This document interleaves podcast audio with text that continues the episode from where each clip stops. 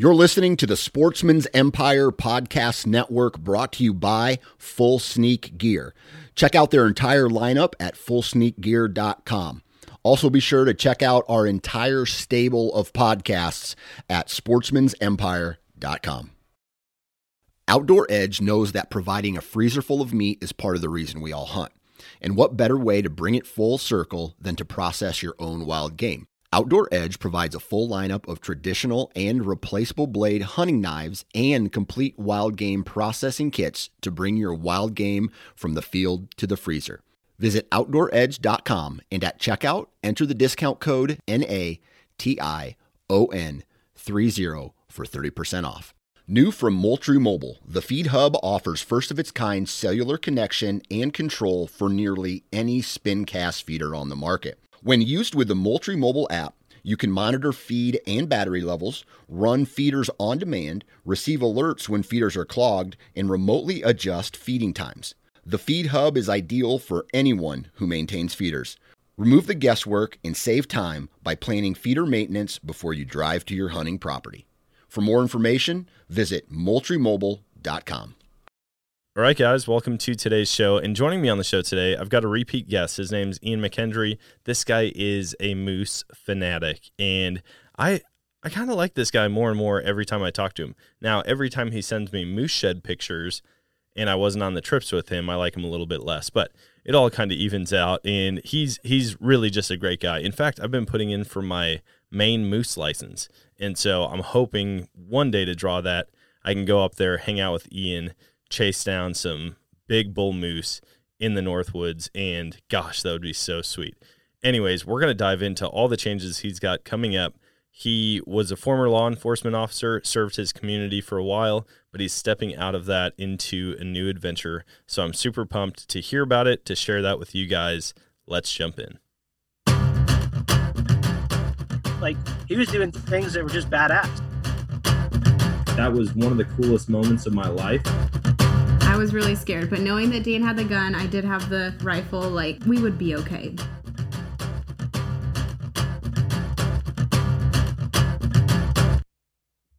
All right, guys. So I am constantly getting asked about the gear that I'm using, and the great news is that I've got it all listed out on Go Wild.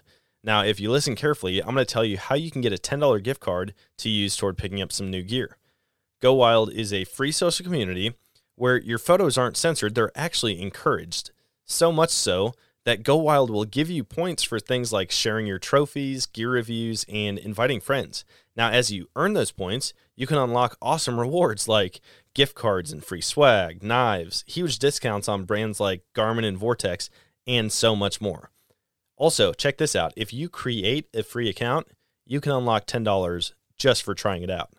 So go visit downloadgowild.com to get started.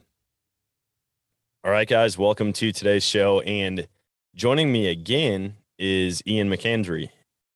Ian, welcome to the show, man. There's a lot of changes going on, and I'm pumped to talk about all of them. Thank you. Glad to be back. Dude, so I think last we talked, was that last summer already? It was uh, September. Yeah. Dang.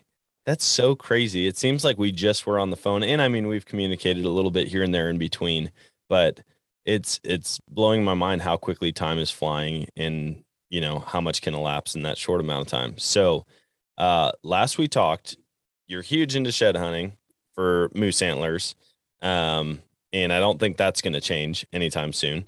Um you're a police officer and you were just like you you loved adventure. You loved getting out any chance you could when you weren't working. What is going on in ian's life right now so I think it was probably two weeks ago or so. Uh, I stepped out of law enforcement, totally on good terms. Um, still talk with all the guys that I work with, talk to the chief every once in a while, see him through town. But uh, I finally figured out that it wasn't for me. Um, I have a lot of support around me for that decision. Um, haven't really heard otherwise, but I'm sure I will at some point. Um, just wanted to live more. And being so young, I'm only 23. So it was kind of odd being in that such a authoritative position at such a young age. It really gets you thinking in uh, every situation you get into. But yeah. just to live more uh, experience more in the outdoors, and I want to take the content seriously and and try and push the brand. Yeah, that's that's cool, man. I love I love seeing people take those leaps of faith, or you know, they're just jumping and going all in after whatever it is that they're passionate about, excited about. It's really tough. I mean, it can be very difficult to break away from the norm and the standard and you know, like, oh man, I have to have my 9 to 5 a 401k, I have to have a certain amount of vacation a year. I need to go into a physical location and I think a lot more people are realizing that they don't have to they don't have to do that. Um and my wife and I always say like anybody can do what we do, but not everybody can. I, I, I don't know how to say that. Like everybody can't all be doing what we do, but anybody could do what we do, if that makes sense. And 99.9% of people won't. They'll stick with their normal everyday job it's going to be comfortable. They're going to have an exact amount that they make every 2 weeks or every month or whatever that looks like. And that's that's totally fine. But the days that we're spending as a family, the times like this past weekend going out fly fishing and just hanging out with friends, camping for 3 days, those make us remember like dude, this is this is what living is. Like we couldn't go back we we never could. So exactly. Once once you get a taste of it, I think I'm going to be hooked forever and and just want the the nomadic lifestyle of just being free. And I got asked right after I stepped out, like a day or two later, like, "How do you feel? Like, are you are you doing all right?" So free. Yeah. I really enjoyed being a police officer. It was it was a lot of fun but a lot of the fun for me was derived from talking to people. And talking to people like right now you just get on a roll and you you start jumping down rabbit holes and it's just good. Conversation is good whether it be solving problems or just having a good conversation. That was a lot of what stemmed from it of just you know what i don't think this is this is really where i should be. If there's yeah. somewhere i could be doing better things dude and and to find the thing that's gonna like give you energy instead of drain you of energy you know? Uh, i tell people that all the time like you might enjoy your job but you don't wake up excited to go to work. You don't wake up going man i'm going to do what like i was created for. Um and that's tough. Like i i've been in plenty of roles like that. I've been in jobs where i enjoyed being at work and I enjoyed the people that I worked with, but it wasn't what I was made to do. And and yeah, getting that free time, getting that family time. It may not make sense to everybody, but like what's funny is when my wife and I first moved back to Missouri, she was working for a company that I or an organization that I used to work for. And we were living I'm trying to think. I don't remember the exact make and model, but we were living in a camper that we had renovated and we were staying at a KOA here in town. And we went to a work function for my wife, and it was all these people that I used to work with. So I'm talking to them, and they're like, Oh man, hey, where you living? And we're like, Oh, we live at the KOA. We've got a camper that we renovated and we live in that full time. And they're like, Oh, uh, uh, my buddy is actually selling a house, or oh, you'll find a place soon. You'll find a place soon. And I'm like, no, we chose this. It wasn't like we fell on hard times. We had nowhere to go. Like we actually chose to renovate this camper and to live in it. And a lot of people just don't understand that. It's like, no, you got to have this house. You have to have this many square feet, this nice of a car. And uh, we've just never been the people to jump on board with that no need anymore. Um, the internet's such an amazing place. Like we connected originally through TikTok, and now it's Instagram or texting or whatever it may be. But making a living online and then living that different lifestyle than everybody else. Like I tell people, I'm gonna live out of the back of my truck for a little while. Are you sure? Are you all right? Yeah, I'm doing great. I'm doing the best I have in years. Yeah. Living the dream.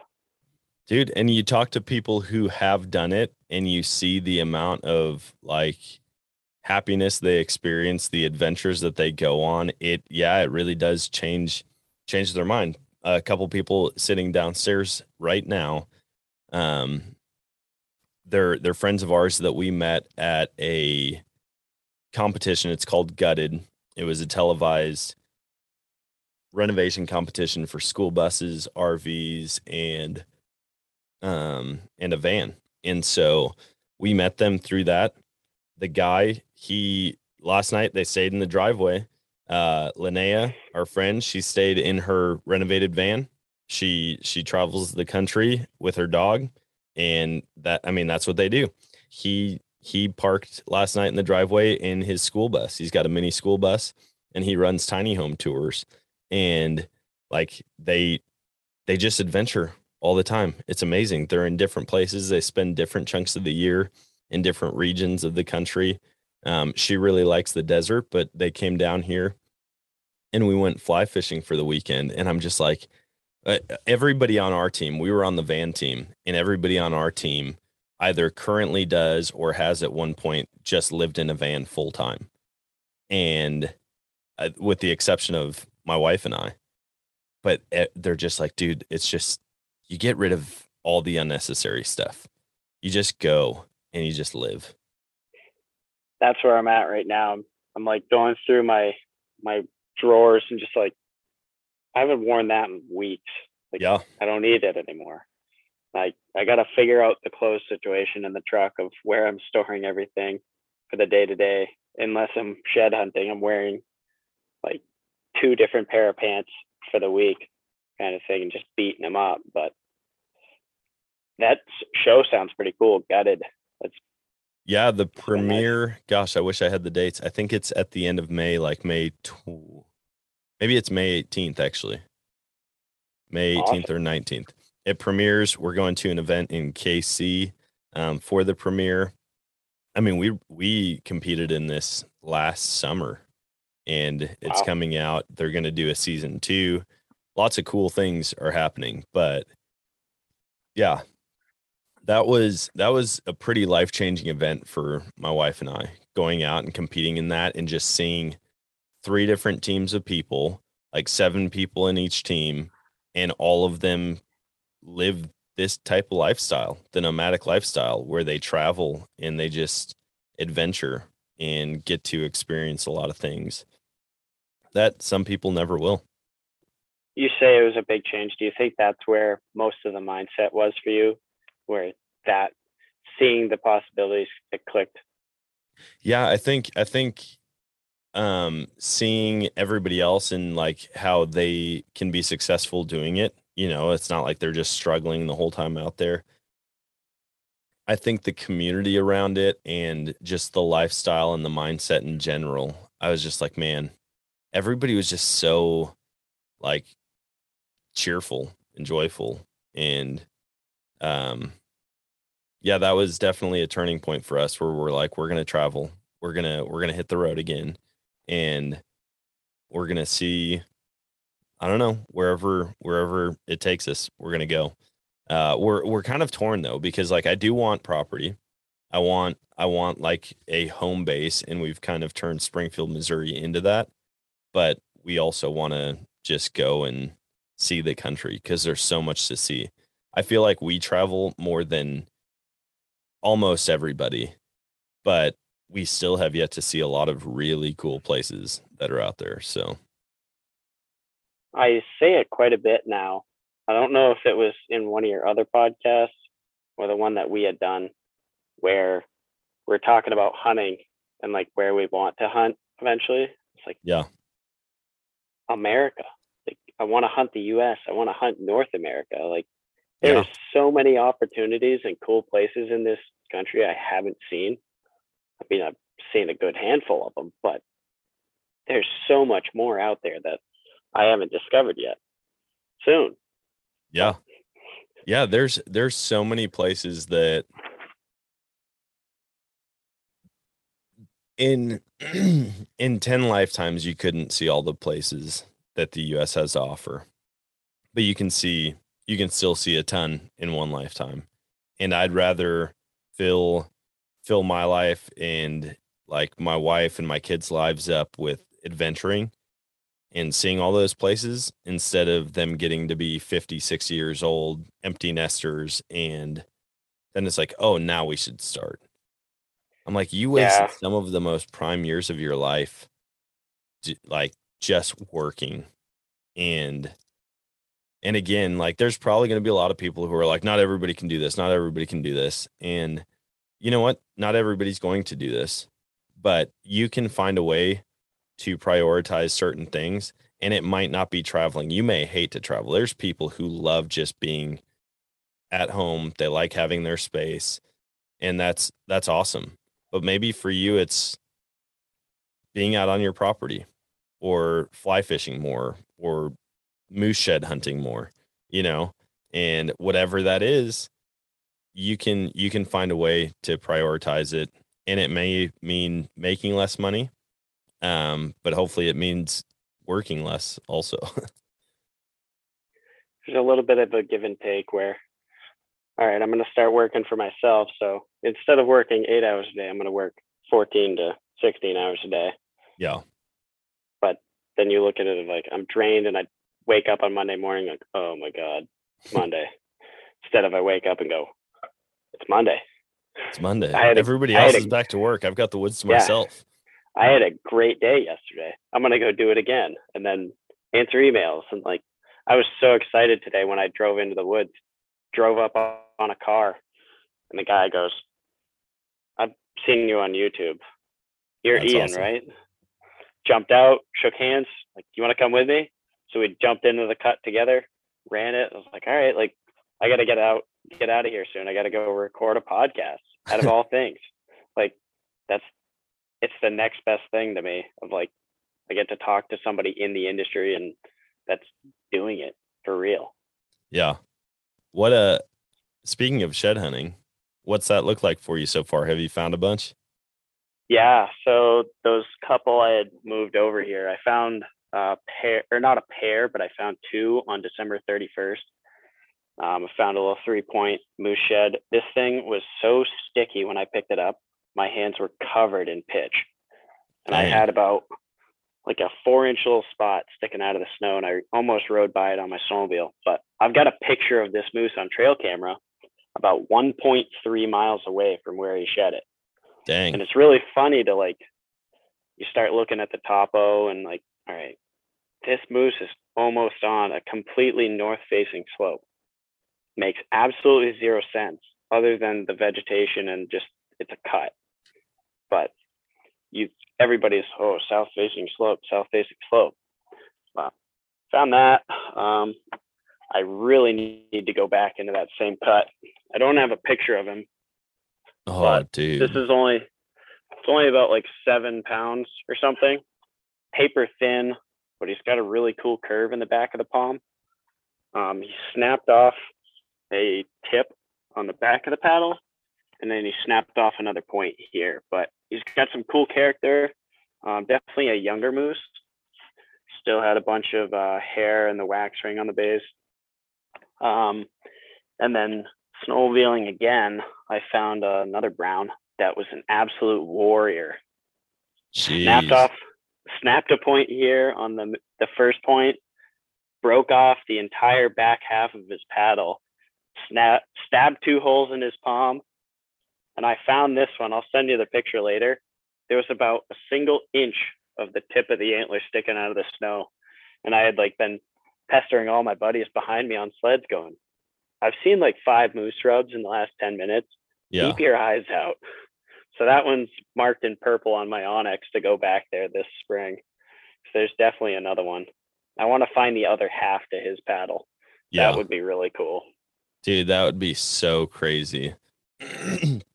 I can't imagine like just finding a moose shed. I'm I found my first shed while actually shed hunting this year. And it was this tiny little this tiny little four point. Actually, I think I've been moving stuff around. I think it's right under here. Hold on. I saw it underneath my desk the other day and I didn't get it out and now I'm like trying to kick it out to myself. But um, yeah, I found that in Wisconsin this weekend. We were down floating or not floating, but camping on the Buffalo River in Arkansas, and I found my first morel mushroom. So I was pretty pumped about that. I've never, I've tried and had zero success, but we found quite a few, fried them up, ate them, and holy cow, I am forever a morel mushroom hunter. Oh boy, down another rabbit hole. Yeah, there's always something more that we could do. I mean, that's my problem is every time I find a new outdoor activity, I just get hooked and I don't have the time, the money, the energy, um, the patient wife. Like there's there's not enough of all of those things uh, to allow me to do each outdoor activity that I want to. Like my wife is amazing. I've got more free time than most people I know. I've got the financial freedom at this point to do a lot of this stuff, but to get really into any new outdoor activity takes so much time and energy and a lot of knowledge too. Yeah. Got to build that experience. Like I've taken out three people this year that have barely shed hunted two a father and son crew that have never shed hunted in their lives Dang. and they came out with me and I was just like i'm not really getting it so i took them out to show them the pointers there was still like two feet of snow kid had a blast but that knowledge based thing where it's like just do it a couple times i i walked miles on miles i walked like a hundred miles or something my first year shed hunting and found like 18 or 20 antlers. Yeah. So the, the ratio is a little brutal. Oh, I bet. I mean, I'm sure it helps now your your success rate probably is a lot higher. You know where to look. You've got trail cameras out there, you know where moose have been hanging out. Even though like you said that was over a mile from where you had trail camera pictures. Um Yeah, I'm sure I- year after year you kind of hone it in even more. yeah, I'm getting better at that. Um, the the big thing for me this um, late fall, winter, like December, January, I didn't fly. That was a big thing. I wanted to get up in the air, fly around, and like really see the herds after the moose hunt was over. Yeah. Um, the trail cam thing is interesting though, because where I had that three pointer on camera, I had a bull with like 15 points, just picket fence, absolute slammer. Um, all my guys and I would call it a Monday bull. So the season starts, that's when you're shooting first day. Yeah. I don't have this other big bowl on camera. Hmm. I don't. I don't have. I had like five or six bowls in a week, and then they were gone. So it was that one week in September where you could really tell that it was the rut, like peak rut, and they were just everywhere. Yeah. Mooseford, and this that camera was at 2,700 feet, so it was a long ways up on a mountain, and then that mountain keeps going a ways up higher too. But there's a big south facing ridge around here that a lot of people know it, but a lot of people don't know it for moose. So when I do it this year, I'm going to do like a little spike camp. I'm going to try and do like two nights on it, I think, and just shed hunt the whole ridge Yeah. a big long ridge and on it i'm going to drop cameras to pick up next year Nice. Whether it be in the fall deer hunting or whatever but there's probably a bunch of deer up there too Dude, I I was kind of bummed. I went out to Colorado and a guy that has been out at the elk camp um, that I go to. I found out that he drew a moose Maine or uh Maine moose tag last year and hunted in Maine for moose and he never got one. And I was Damn. like, "Dang it, dude." I was like, I had no idea he drew one. Like he he goes to elk camp, but he's not the like he's not one of the people that I'm super close with. And so uh I just wish I had known sooner. I'm like, dude, I've got I've got the perfect guy to connect him with. I could have totally hooked him up with somebody who actually lives there and knows the area. And I don't know, like as a non-resident, if you draw a moose tag, is it only for certain units? So when you draw a moose tag, you have one unit. Okay. Um, there's 26 wi- or no, 26 or 29 wildlife management districts in Maine, and there's like maybe eight or 10 that they don't draw for moose tags. yeah. So it's like one through maybe 20, one through 20 or one through 19. I think like 28 or something over on the east side of Maine has some moose too, but it's like one little pocket in that yeah. southern district that actually holds moose. But yeah, if if you know, um, you put in uh, June first, I think is the lottery, Yeah. and if if I can pull it off, I'm gonna try and go to the lottery and have like a little booth for Beyond the Boundaries Yeah. and just be there with some hoodies and say hi to everybody and and hope I hear Matthews called over the the announcer that like, wait a second, did they just say Missouri? Like, Dude. say it again. That would be so freaking awesome, man. I yeah. I put in this year. Um, I tried. I put in to try to draw my Colorado Moose license this year. We'll see. I mean, I've only got like five points or six points or something like that. It's not many at all, and so the odds of me getting it are slim to none. But they're still better than zero. And I just every year I'm like, I hope I'm that guy this year. I hope I'm that guy. Now, there's a lot of tags this year that I put in for, and more that are coming up. Like,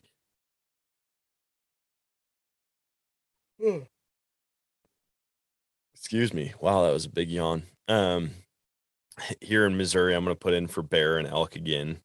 the The success rate on elk here, if you draw, it's almost I think it's a hundred percent in the first two years that they've done it, and so there's like I think the first year they gave out like five or six tags.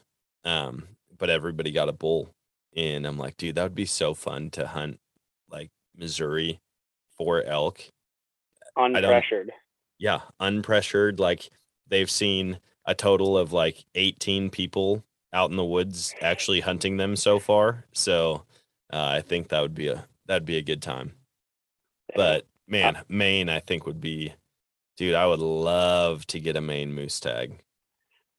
Maine is just something else. Like I, I haven't hunted many other states. I've only hunted, yeah, Vermont and New Hampshire, and similar terrain, similar vegetation. But when I go west, like I, I still feel like I'm, I'm gonna want to come back, both for a moose season if I can to help guide or guide, Yeah, and then deer season is just such an ingrained thing where I was at the grocery store and some lady was like, oh, what's your favorite holiday? Because I was buying some, um, what was I getting? I was probably getting Valentine's Day some stuff. I was like, Thanksgiving, absolutely.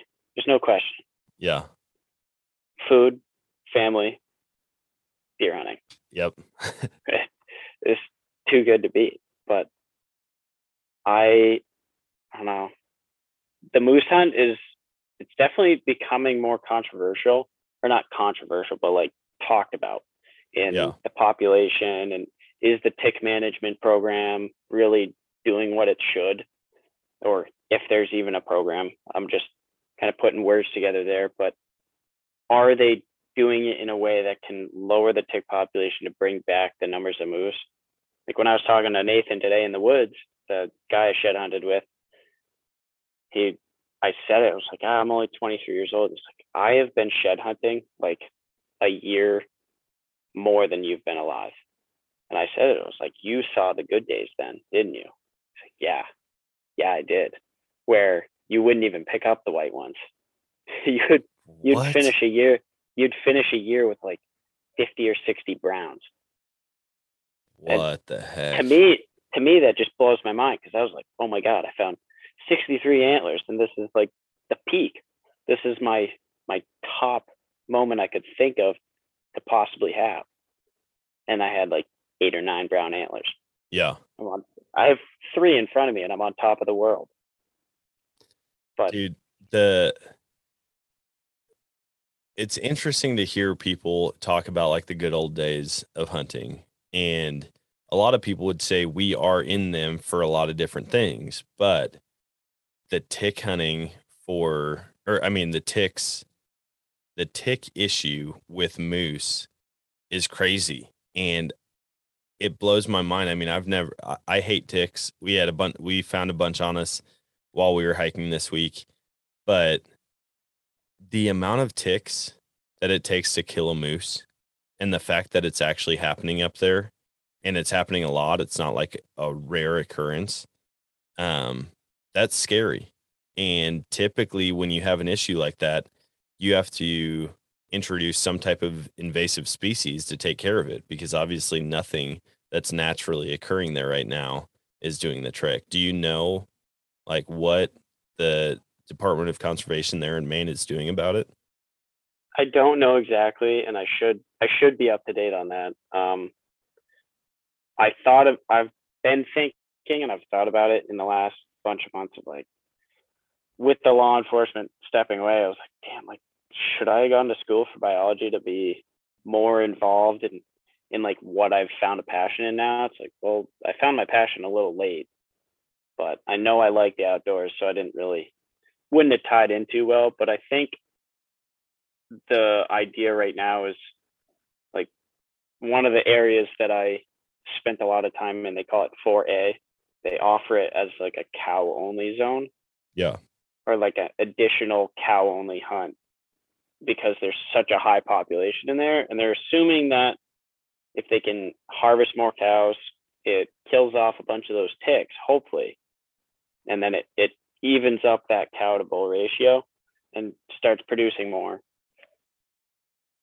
I obviously I don't know what the 80s were like in the 80s and the 90s and the early thousands, but it used to be dangerous to drive those northern sections of tar at night.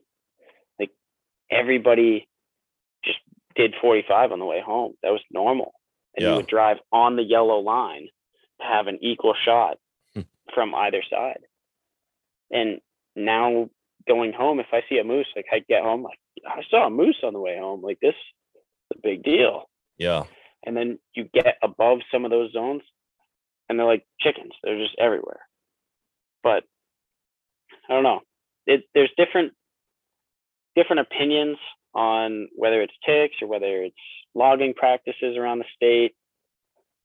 I don't have a good enough understanding yet. Um, I know antlers drop off every year and I go running around for them. That's about it right now Yeah. but um, it comes back to that knowledge thing. There's always something out there I can learn. So that is the next venture I think is is diving more into what we can what we can do as a state to manage the moose population and hopefully revamp the moose population back to what it was in the 2000s or the the 90s because that would be incredible to to have those high mountain peaks where there's 50 60 bulls herding together in the winter that why wouldn't we want that Oh yeah. Dude, that would be that's just crazy. Like anytime I've encountered a moose in the wild, it has just been mind blowing. You just see you just see the I don't know, the the sheer size of them.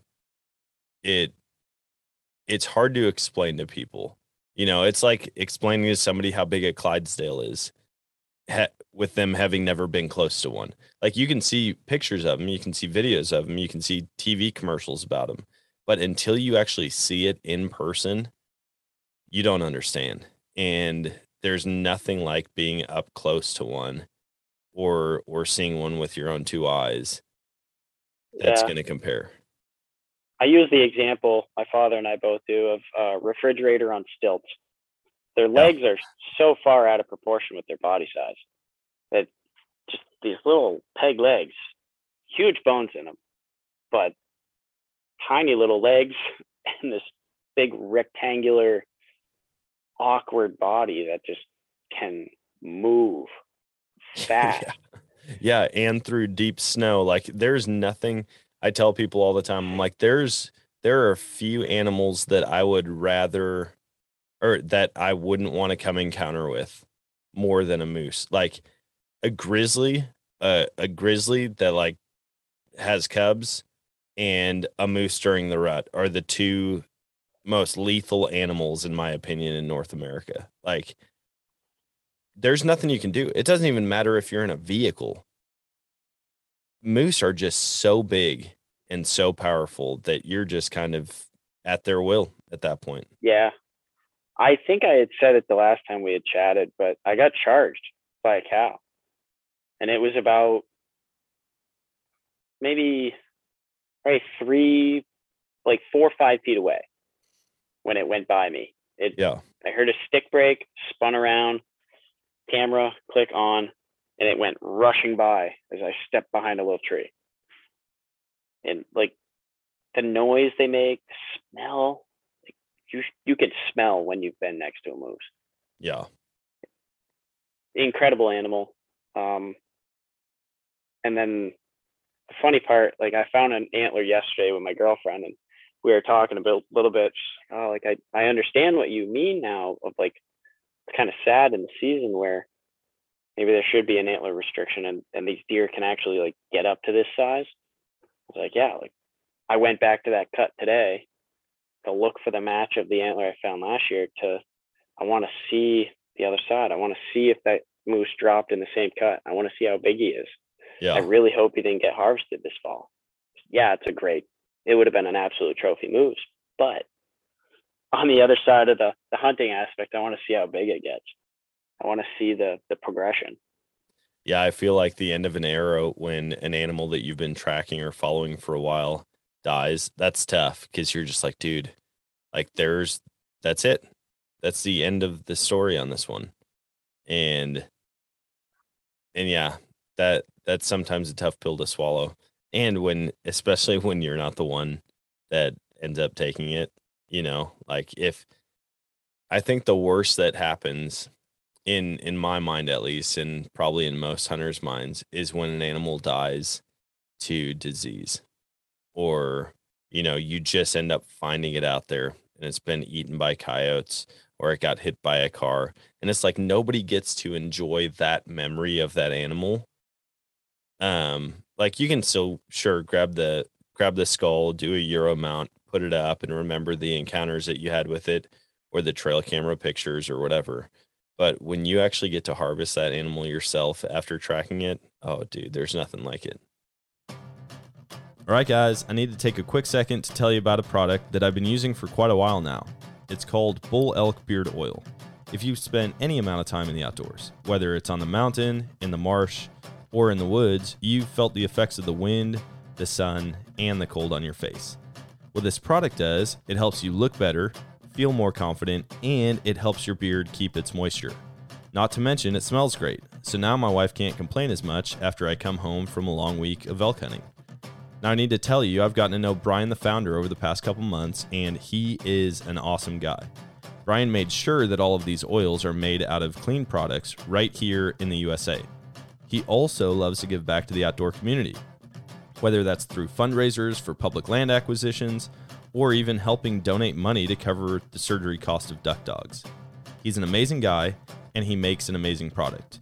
So go check out bullelkbeardoil.com and be sure to check out the subscription options so that you don't have to run out of your favorite facial hair product. Plus, you can use the code Nomadic and get 20% off your order. I, I laugh sometimes when I like friends of mine and like acquaintance watch deer films on YouTube, and it's like these people that have four or five, six years of history with a buck, and then they shoot it, and there's it's over. It's Yeah. all over. Like, we could have that. Tracking is such a big thing up here, but like the four or five year thing is so appealing to me and I think it's because of shed hunting now, where I want that connection. My buddy, my buddy Connor in uh, Vermont and New Hampshire, he harvested like four or five deer this year, and he shot a absolute slammer of a buck that he has the sheds off of, and he's got like three years of history with it, and that's almost unheard of in the big woods to Yeah. have history with a buck. even find sheds off of a deer up here is difficult. Let alone find a set and then shoot the deer. Like I think he said 40 yards from where he found the set. Dang, that's cool. Yeah. Yep. He found the set months previous and then slammer of a buck. Big eight. I think it was a big eight pointer. And then he shot one in Ohio with his bow. Um he shot one in Vermont, and I think that big one was New Hampshire. And then I, he might have gotten like a Massachusetts muzzleloader, Okay. and then a doe, a doe in New Hampshire. But he's an absolute stud deer hunter. He's going crazy. He's he's part of these guys up here. Stagger. Okay. They're coming coming up in the East Coast. That that's going to be cool. They're starting a bunch of tracking products. They came out with some gloves that have like a almost a tire pattern on the fingers, so you don't drop your gun. Yeah. There's a glove out now, but it's just got like the little beads of rubber. Yep. Very excited for all that. It's gonna be a good good thing. That's cool. How did how was your fall? Did you, did you get into any deer? Dude, my fall was a whirlwind. I mean, I I think before I talked to you, we did arc or we I was in Alaska. So I went up to Alaska. Um that's kind of what started out my year. After that, it just a lot of hunting here. My waterfowl season was super slow in Missouri. Um my deer season was pretty slow. I got a couple does with my bow. Um, so that was exciting. Or no, I think this year I got only one doe with my bow. Yeah, it was two years ago now that I got two.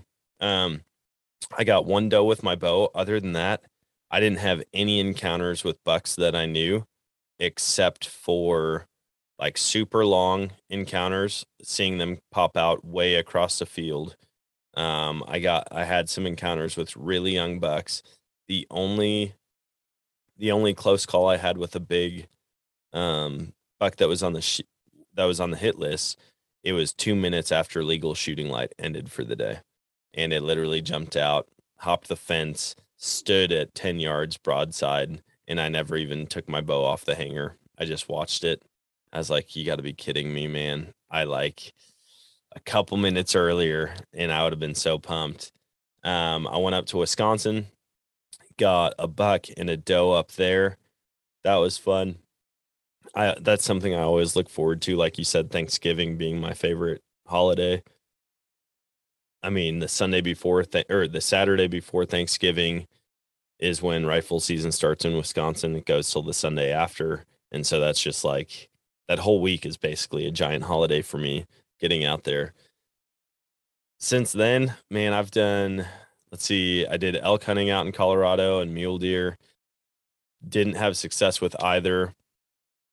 Um, went down to Texas, uh, shot a couple hogs on public land, and then went back for a helicopter hog hunt just a couple weeks ago. That was freaking crazy. That was that was the wildest experience I think I've ever had. Like it was just it was kind of out of body. Like I I didn't even fully understand what was happening in the moment until after I'm like, dude, we were flying a helicopter shooting hogs. That was amazing. Yeah, shot a bunch of hogs, shot a couple of coyotes, did the same thing for um for thermals at night, went out with thermals and got a bunch. Um Damn. dude just an amazing experience. So i had a super busy super super busy year and it's only going to get better. I went up to wisconsin for waterfowl just got onto so many ducks and geese there. That was a lot of fun. But i'm hoping that this fall is even better i need to look because i don't even know if i get if i get either moose tag i don't know or if i got both moose tags i don't know what i would do like surely Yeah. the nice thing about Colorado is I think it's good for archery, muzzleloader, or rifle. I don't know what it would be for. I don't remember if I put in for like just one or the other um, for Maine, Um, or if it's like an any season tag also. It's a any season. Uh, you have six days, one zone, um, the six days. Did you you entered for the zones that I had texted you? Yeah. Yep. Okay. So yeah, I did drawn- literally everything exactly how you told me to because I'm like, otherwise I'm gonna pick something and he's gonna be like, oh no, that's a really bad spot to go. Yeah, I gave you some of those like top the top tier districts. Yeah. Um, in case it's like, all right, maybe I find bulls in one spot this spring or like this fall. It's like, all right, we're going back here. Yeah. Um, we could we could trade a permit easily to bounce a district down or something if we Oh, don't want to travel too far. Um, but the Maine tag you can rifle, bow, crossbow, muzzleloader. I think you can. I think you can just everything but a shotgun. Okay. Yeah. And you said it's just six days. Six days. Dang. See, that's that's the crazy part to me because I think in Colorado you have like almost a full month for bow, and then you Yeah. have you have a couple weeks for muzzleloader, um, and then you have two full weeks for rifle. And so it's like if you don't get it done with the bow, I would be out there. I want to shoot one with my bow so bad. I think that would be the coolest thing ever. Yeah. It might be scary as can be, but I think it'd be a lot of fun. you Um, were saying the the most lethal animal is grizz and a moose in the rut. The moose in the rut are kind of dumb, but like they Yeah. are like really charged up for it. After shooting the one young, like young Ian, eleven years old, shooting a moose, mentality wise, it, it was amazing. But like the figment pieces that I remember from that hunt are incredible. Yeah. I think having a tag now or next year, hopefully within the like next five or ten, I will appreciate it so much more, and it's going to be an archery tag. Yeah. In in my head, I'm shooting it with a bow. I don't want to exit that six days without a moose, and then of course on that last day, if I haven't gotten a moose and I pick up a rifle, the moose is going to walk into 25 yards. Exactly. That's how it always happens, man. But then Yeah. you see guys like the state record for Colorado. In fact, I think it might, it may still be, or one time was the world record for Shiras Moose. Um, he shot it with a recurve. And I'm like, oh my gosh, man. Like that is a whole different level. I would be in the same boat as you. I think I would say like, oh, I'm gonna wait until like the last day or two, and then I'll pull out the rifle. But I'd Yeah. probably get antsy if if I didn't have those opportunities early on. Like, I can only imagine being three days in, realizing you're halfway there and you hadn't got the opportunity. I hear I hear it all the time. People get a moose tag and they shoot one opening day, and then they're regretting the fact that they shot one. But it's just like you just don't want to miss that opportunity, especially on a once in a lifetime animal like that. Yeah, the thing with the moose, the Maine, you can apply more than once over your Yeah. lifetime. So when I got it, I think you had to wait like three years to apply again. Yep. So I don't know. I think I'd I'd have a good gun in the truck that could shoot like really poke out there three, four, five hundred. Yeah. Hopefully, my buddy just built a gun that's tack driver at four hundred. It's crazy. So I'm next up in the friend group to build a nice gun, apparently. So do that, and if I've got an absolute smasher of a bull at three, four hundred, I might have to, might have to just take it. But I would definitely run down in the cut with my bow first and Oh yeah. tease him out into it. Um, What what's the Yeah. regulation? I mean, like, could you carry your bow and your rifle with you, or is it one or the other? I don't know, but I think you could have like so the thing of like you put me in as your sub, your sub permittee can carry a weapon as well. So when I had my permit, I had a gun, and my dad also had a gun. So the minute that Ian at like 65 pounds shot the 308 and got knocked on his ass, my dad just started unloading and Yeah. put a bunch. They put one hole into the, the moose, but it's better than nothing. To you just want to get them down. So Yeah. like you said, they're just enormous. They'll take a bullet and just stand there. Dude, that would be so so crazy. And that's awesome. I totally forgot about that the sub permittee thing that you told me Yeah. about. I was like, man, it's so it's really smart for them to do that. And Very. like I can only imagine what it would be like though, you know, being out there you go out with your buddy and he gets trigger happy and all of a sudden he squeezes the round off and you're the one that drew. Like I there's got to be stories out there like that. I just I couldn't imagine being in that position. My my uncle Mike shot. I think he shot like two moose, and he spent a sub on each hunt. And the permittee's always just been like, yeah, you can you can shoot the bull, or like they got into the cut and they're next to each other or something. He he shot one right behind the ear because it was like coming down to the wire. Yeah. That's all they could see. They could see the the antlers coming off and dropped it. But I don't know. Like you definitely have to have that conversation. Like Oh yeah. I I like you as a friend, but like I'm shooting first. Yeah. Oh yeah, it, that would be the that would definitely be the conversation. It would almost be, "Hey, your gun is going to be unloaded this whole time until I tell you." Or you can you can load around as soon as you hear me shoot the first one. Um Yeah. But yeah, you'd have to have pretty clear communi- communication on that Yeah. side of it.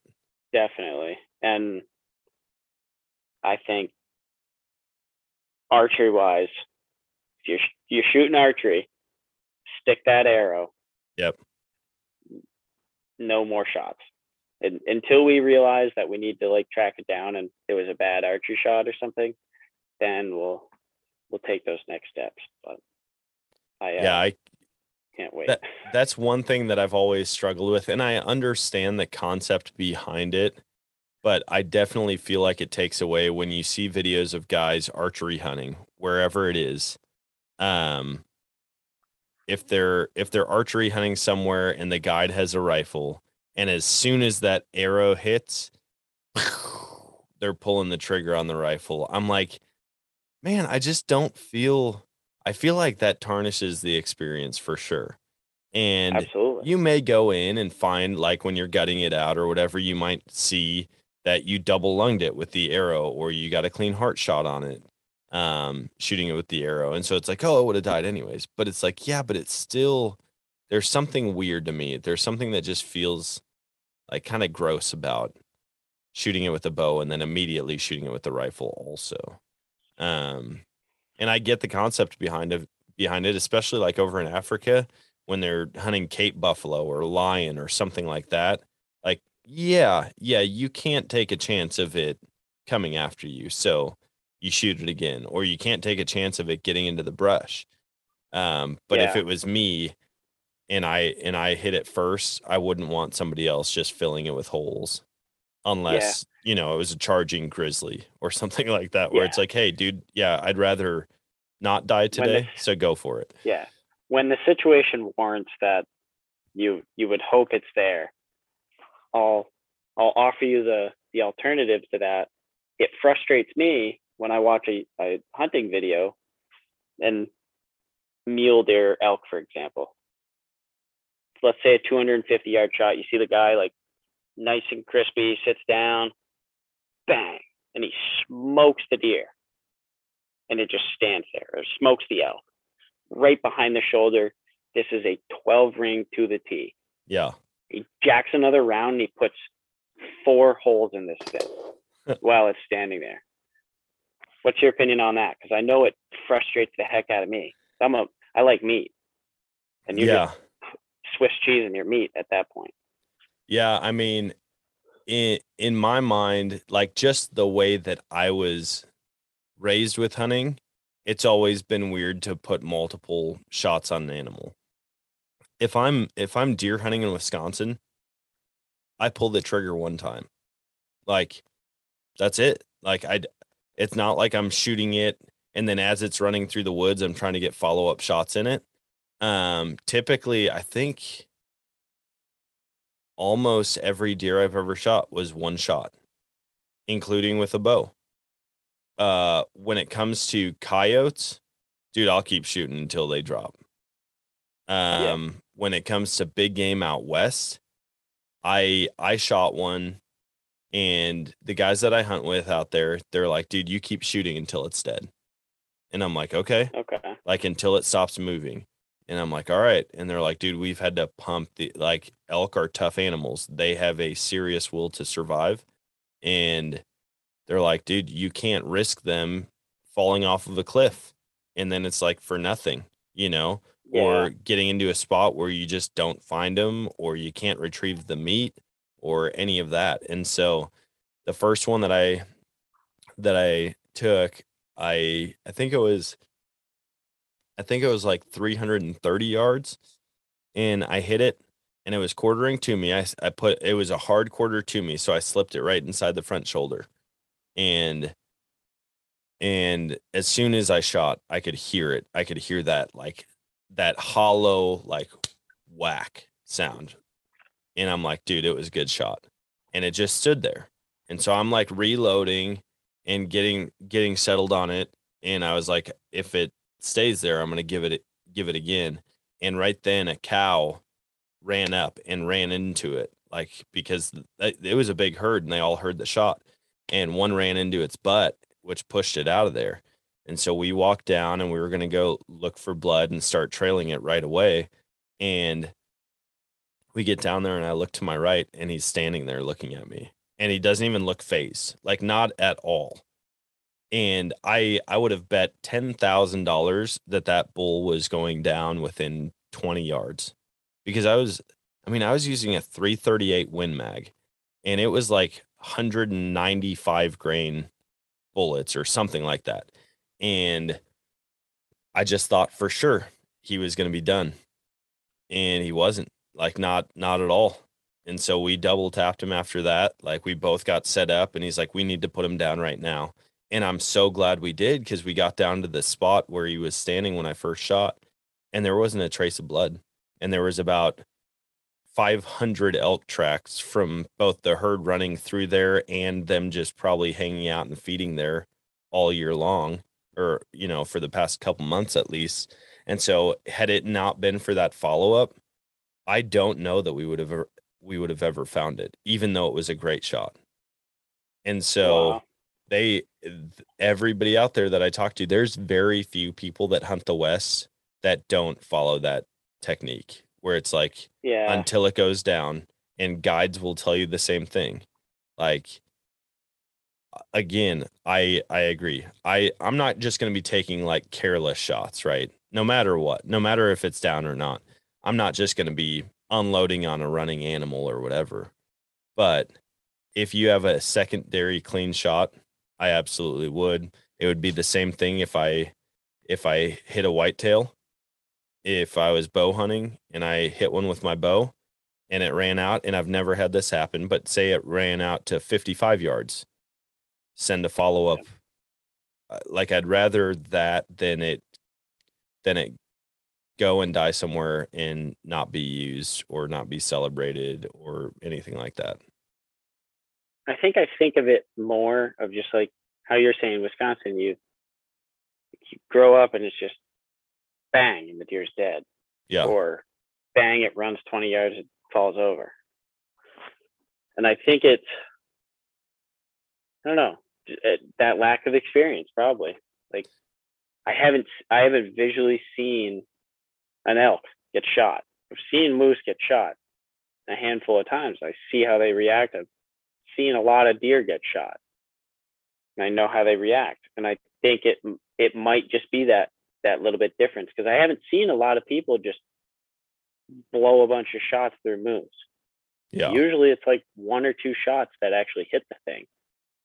And it runs a little ways and falls over. See, I mean, uh, the the only moose hunt I've ever been on was a similar situation. My buddy went out after it. Him and his girlfriend at the time, now she's his wife. Um, they went out. They got close to it, and we watched everything go down from. I'd say probably 300 yards away. We watched him. Well, we were watching the moose, and we heard the first shot, and we could hear the impact. Like we heard the shot, heard the impact. It was very clear, like in the chest cavity somewhere. We didn't fully know where. And then we watched it and it started running. and then it was a follow up, and that one dropped it, and all of a sudden it uh, he starts walking out of the woods, and he's getting probably 70 yards from this moose and you see it stand up on just its front legs and it looks over at him and he pulls up and puts one more in it. And when we opened that thing up i mean it was three perfect shots like two heart shots and one double lung. And the heart shots took out chunks of lung also and so it's like he did what he needed to to put the animal down and not let it run into the thick timber where it could be more dangerous to go after it, um, where it didn't suffer. And that's what he was saying when he was walking up to it. He could see it still moving before it stood up. And he's like, just, just stand up. Like, I don't want you to suffer. Like, I want this end quickly, that type of deal. He's like, I was talking to it as I'm walking up to it. So, I mean, I every time I take a shot at an animal, I treat that first shot as if it's the only one that I have. I don't yeah. ever I don't ever start out shooting knowing that like, hey, I've got a whole pocket full of ammo or I've got five more in it. I'm not gonna just be like it I've never aside from uh pigs and coyotes, I've never just unloaded like that on a on a mammal. Yeah. It's always like one shot, regroup, reload, go again. And yeah, it's you calm yourself down, you treat it like another shot. And I don't take shots like I said if they're going through the woods and I don't have a clear shot, I'm not I'm not out there just to burn ammo.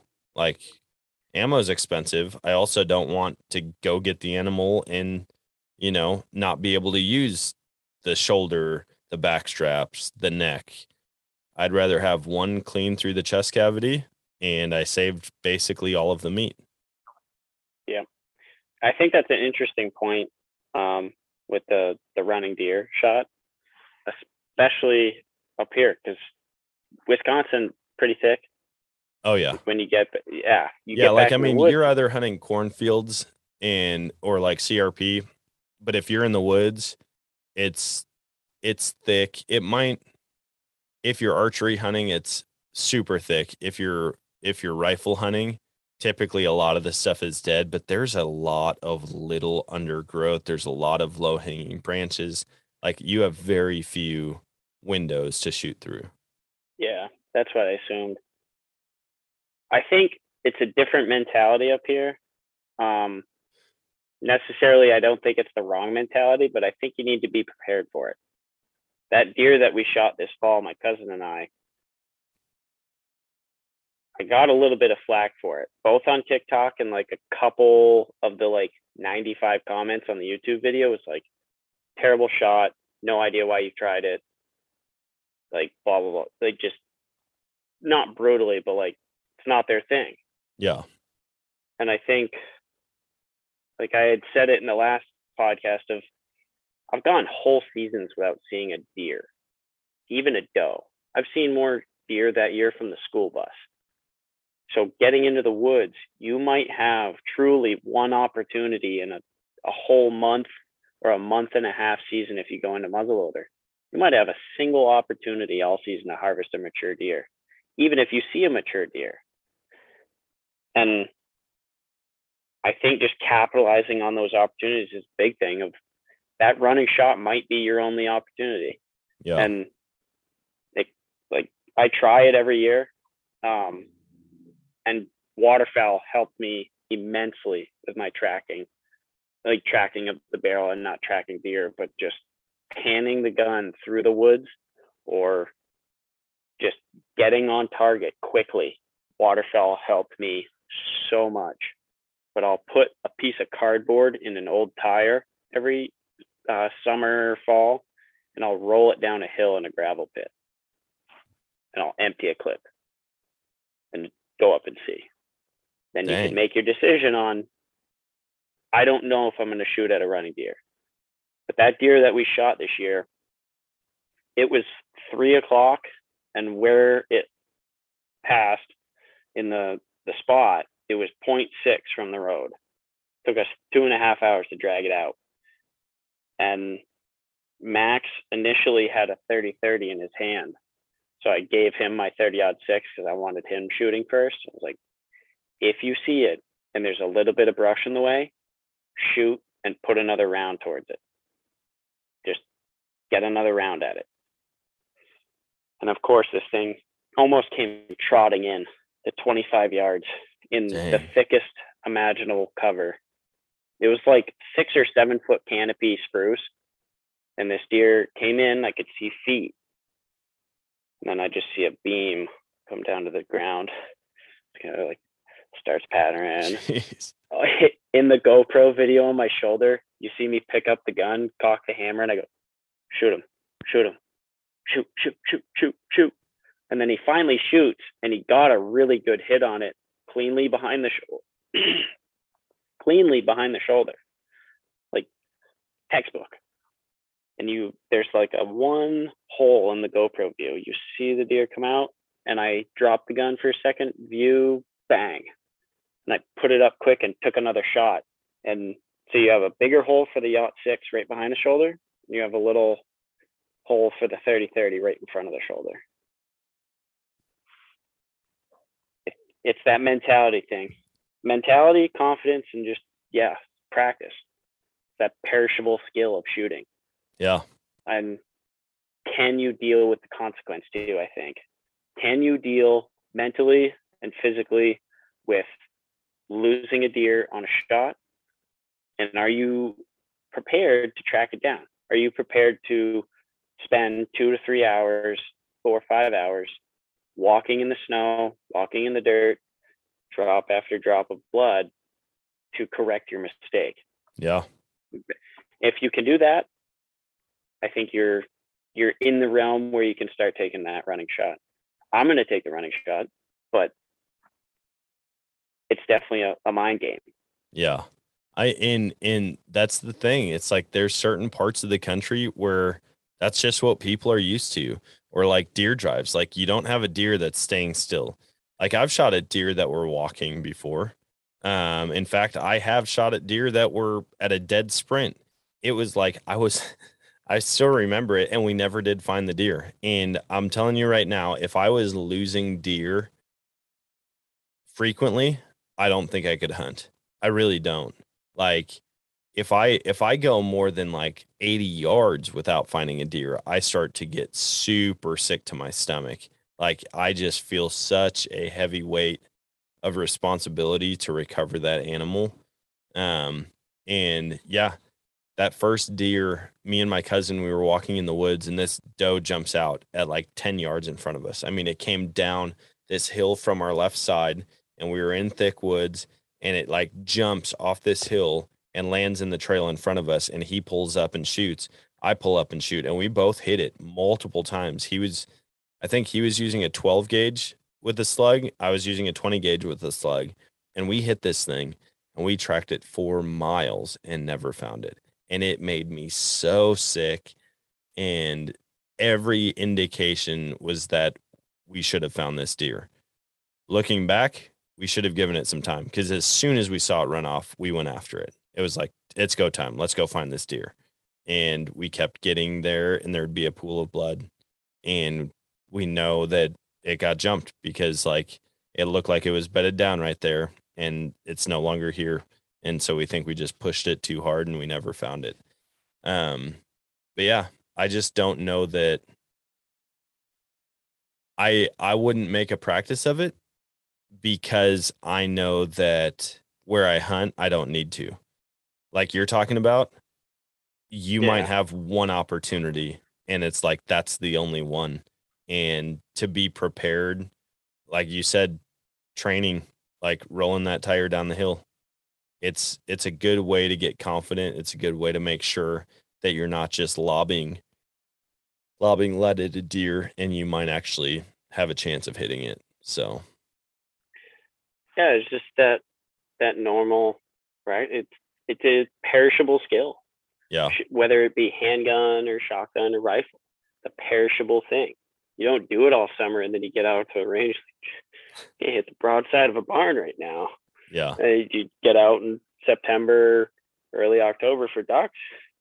Jesus, Doesn't What- matter if a hundred ducks flies by me right now. Oh yeah, yeah. If you don't practice, I mean, you're it, you're gonna lose the skill eventually. What did that end up? What did that deer end up being? You said you saw big beams coming down. Um, once you got it, was that was a really nice buck. 205 pounds dressed and 134 inches. dude. That's the first deer he's ever harvested. That's the second day he's ever hunted with me. He's never even shot a partridge. And and big shout out to Max. He followed me all day. We got up before dark. We hunted a big hardwood ridge in the morning, rattling, walking slow on loud, loud, loud leaves. Oh my God, they were loud. It was like walking on ice. And then we switched spots, uh, tried to do a little partridge hunting, and then um, ended up switching out because we knew it was going to snow later in the day. Went into this spot. It was actually kind of up where I shed hunted today. Don't tell. We do that nowadays. We're like, all right, we're on Mount. Can't tell you. Yeah. um, so we walked in there, and I think it was like 11:30 noon, right when it started snowing, and it snowed like an inch and a half or two inches. It was just enough. We're walking this cut. like, There's deer in here. They might be bedded down because of this weather, but there's deer. You go on this skid road. I'm gonna walk like three or four skid roads down and go back to the road, and we'll just drive around for the end of the day, see if we can cut a track. yeah. I bounced a little one. I use a peep sight, so I can't like visually see too far. I pull up my binos quick and I see the deer. I can't see beam. That buck that we shot, you could have seen that beam from 200 yards. Big, bra- the beam on it. I think it the bases went like six and three eighths Holy cow. it was it was big. So it was only an eight pointer. Good one. Um, so we saw that little one, and I radioed him like, "Get back over here! Like, we'll get on this track, see if it's a spike horn or something. Um, we'll track it down. Maybe it leads us to other deer. It'll be a good training run to get on a track." So we put him on it. We were on that track for like 20, 30 minutes. We started getting on this like red swath line, a property line. It's all good to be out there, and we get on it. Like Max, if you actually shoot this buck, we ought to name it the property line buck. It's just crispy name for it. Get in there, and those like six to seven foot canopy um, spruce. It was almost spruce like tamarack. Um, and we get into it. I'm like, gotta we gotta slow down in here. You know the little can calls? Yeah. The Primos cans. Yeah, the had the little big- deer bleat. Yep, I had the big can. So I'd take that out, and every like five minutes, I would tip it over like three, four times. And I do that. And Max is like 10, 15 yards up from me. Maybe not 10. He's probably like 10, 12 feet. And he steps over a log and he, he gets my attention. Sticks. Sticks right here. I'm like, Are you serious? Like, we just came trudging through those trees. Like, we're, we're making noise in here. And I had just done the calls and that deer came in on a clip. It smoked two spruce trees out of its way, and I just saw the feet come into the. I could only see like six or eight inches underneath to the ground, so I see the feet appear, and I'm like looking, looking for antlers. Can't see antlers, and then like I said, it dips its head down to like chew on the ground. That beam came down like stomach comes up in your throat, heart starts racing. And I told it to Max afterwards that he had about like five seconds and I was going to start unloading. I had a shot at the neck and hell of a buck. So pick up the gun. I had turned on the GoPro on my shoulder. So you have an over the shoulder view almost down the barrel of my gun. You can't see the deer too well until I shoot. He shoots and you I saw a foot come up, like he hit it pretty good. Yep. Also like, it's three o'clock, it's getting dark in an hour, and I don't want to track this thing. I'm gonna put another hole in it. So it comes into my view, shoot. And I'm like, all right, we need to just see if there's blood. So we sneak around the corner. Like, all right, look, look. And I see it, it had been like 20 seconds. And the deer's dead, laying 35 yards from where it was shot. Pumped it. Um, both were double lung, and just annihilated it. The heart was fine, but it, it one of the shots cut the top of the heart right off. Um, it twitched a little bit. Um, I definitely had a a colorful choice of words when we walked up to it. Um, it was a very long season this year. I didn't miss any deer. I passed a fork horn um, and then the losing deer thing, my cousin Melina shot that four pointer and we couldn't find it, Man. which big honor though. She shot an open sight 30 30 at 100 yards. So to, to hit something that good at that, that distance is an accomplishment unto itself. Um, but we'll get her with a scope next year. And uh, Yeah. That buck actually survived. The four pointer did. Caught him on trail cam. Caught him on trail camera a week and a half later. Pretty crazy. Yeah. that's that's that awesome. that will to live thing. Oh yeah. Yeah. I mean, I hear plenty of stories where people shoot deer and they think it's a great shot. And then all of a sudden they see it on the hoof three weeks later Yeah. back on camera. And that's a Yeah. that's a good feeling. That three weeks sucks though, when you think that it's just rotting out there. And I've walked through Oh, people I, I've walked Yeah. through that with people like, hey man, you get out at night, you get out in the morning. Like if you're not looking for it, you're listening. Listen for crows, listen for coyotes, listen for anything that might be feasting on it. And once you do hear them, if you hear the crows going nuts, dude, you get in there right away. Yep. After that day, so we had shot it that morning, and I had to bring her back to her dad's.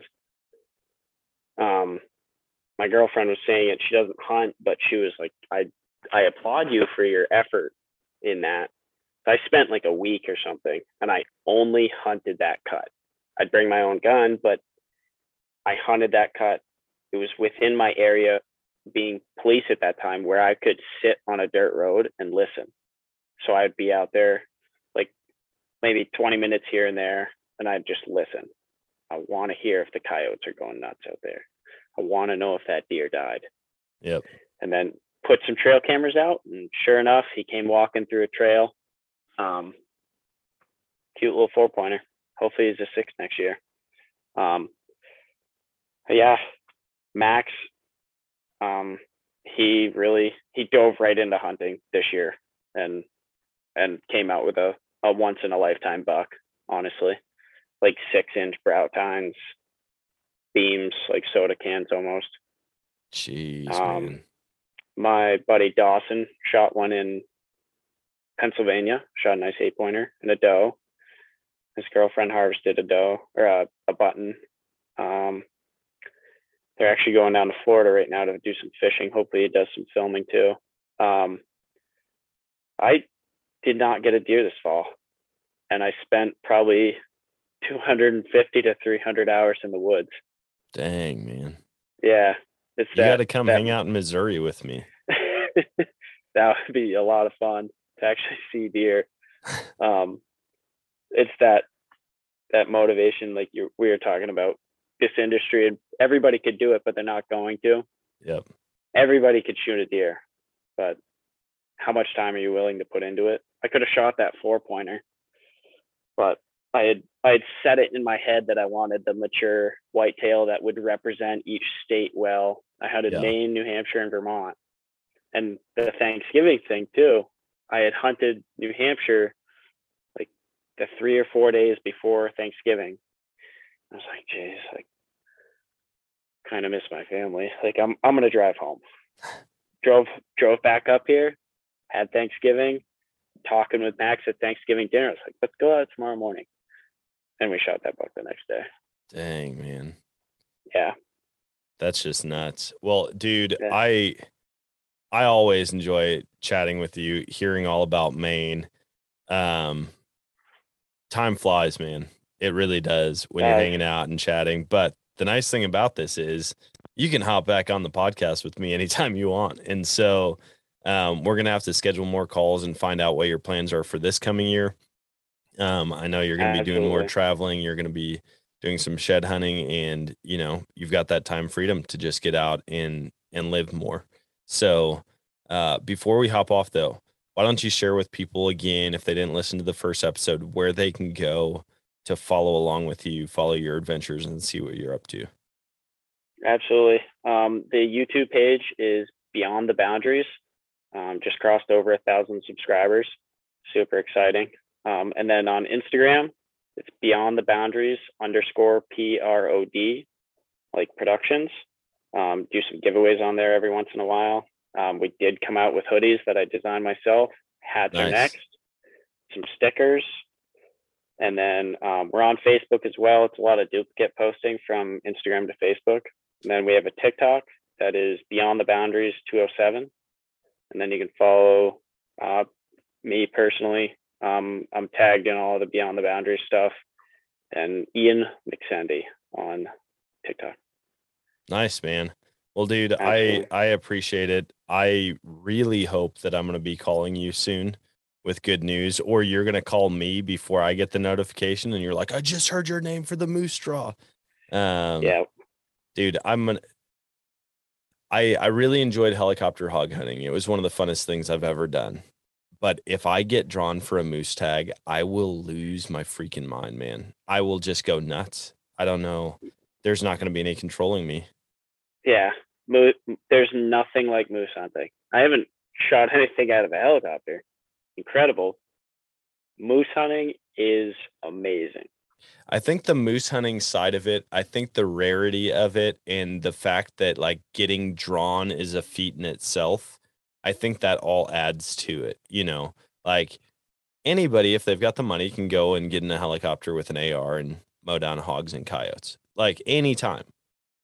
The fact that these once in a lifetime hunts or these hunts that you're only going to get drawn for if you're lucky once every 20 years, um, it just becomes cooler.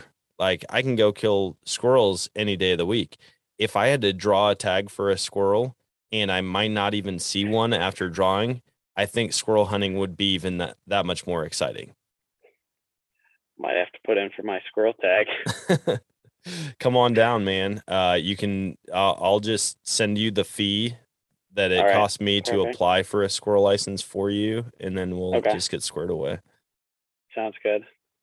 Well, dude, I appreciate it, man. Thanks again, and let's do this again sooner rather than later. Absolutely. We'll catch you after the Colorado trip. And that is going to wrap it up for today's show. Man, it's always a good time chatting with Ian.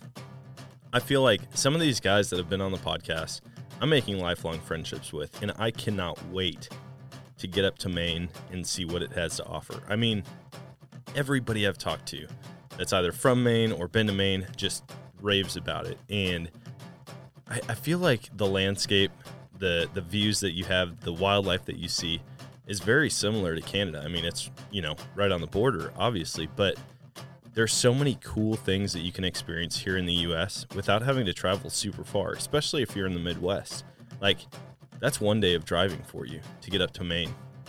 And you can experience so many cool things that you might not be able to, you know, in whatever your home state is.